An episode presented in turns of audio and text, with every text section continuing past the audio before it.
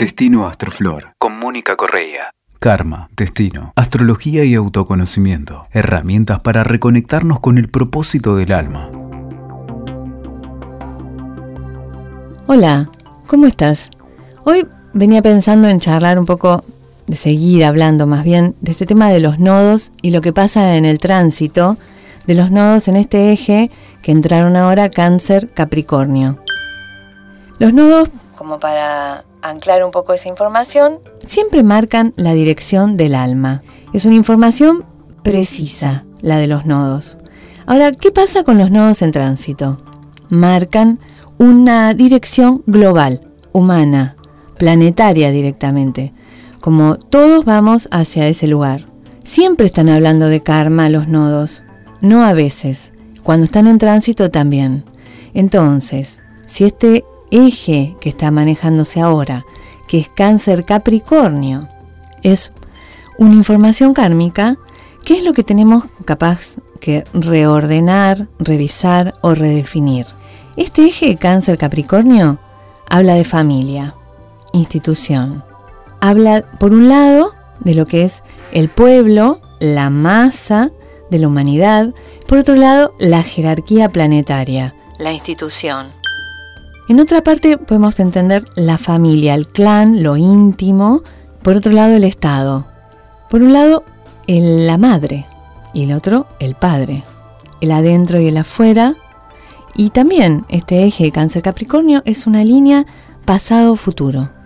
Cuando vemos esto y lo entendemos así como reflexión para la humanidad, lo que surge es el patriarcado versus el matriarcado cuál es la dirección a seguir. Nos quedamos del lado del padre o del lado de la madre. Y es imposible porque esto es un eje, o sea que uno define al otro, no podemos elegir. Los dos están incluidos dentro de la conversación. El nodo sur en Capricornio que nos acompaña en este momento nos invita a dejar atrás capaz lo que tiene que ver con las oscuridades de Capricornio.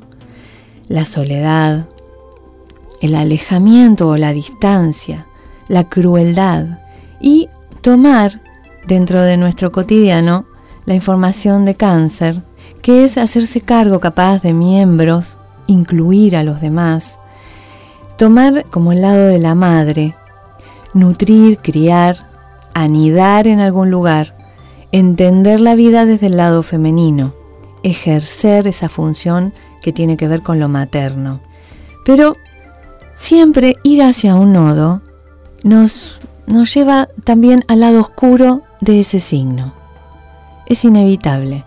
Para entender una energía, también empezamos a transitar las oscuridades de ese espacio dentro del zodíaco.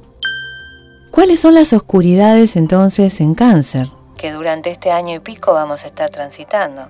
Cáncer es a veces un poco clánico, cerrado. Se puede poner en su peor momento algo narcisista, perverso. Un perverso narcisista puede estar. Y puede entrar también a ejercer determinadas prácticas abusivas.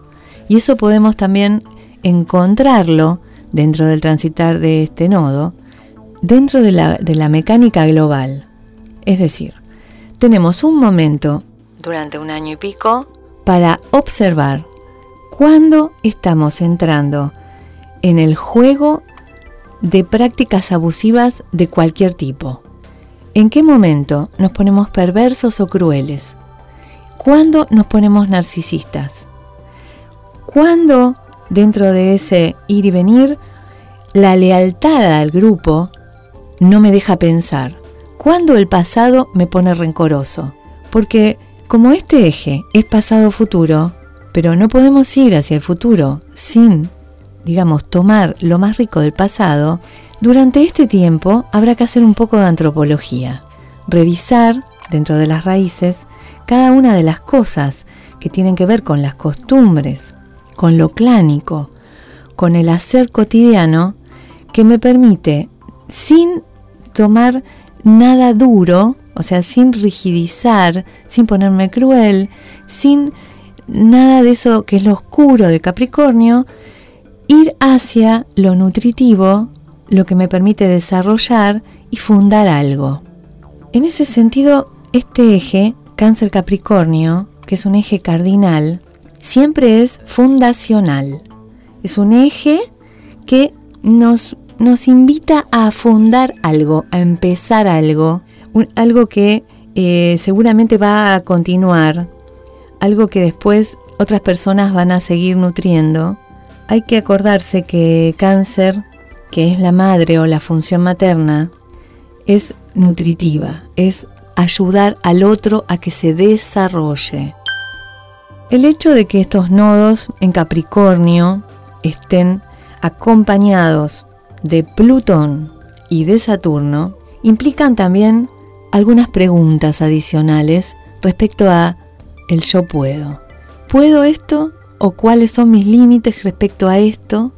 ¿O cuál es la estructura que del pasado tomo para la construcción del nido nuevo?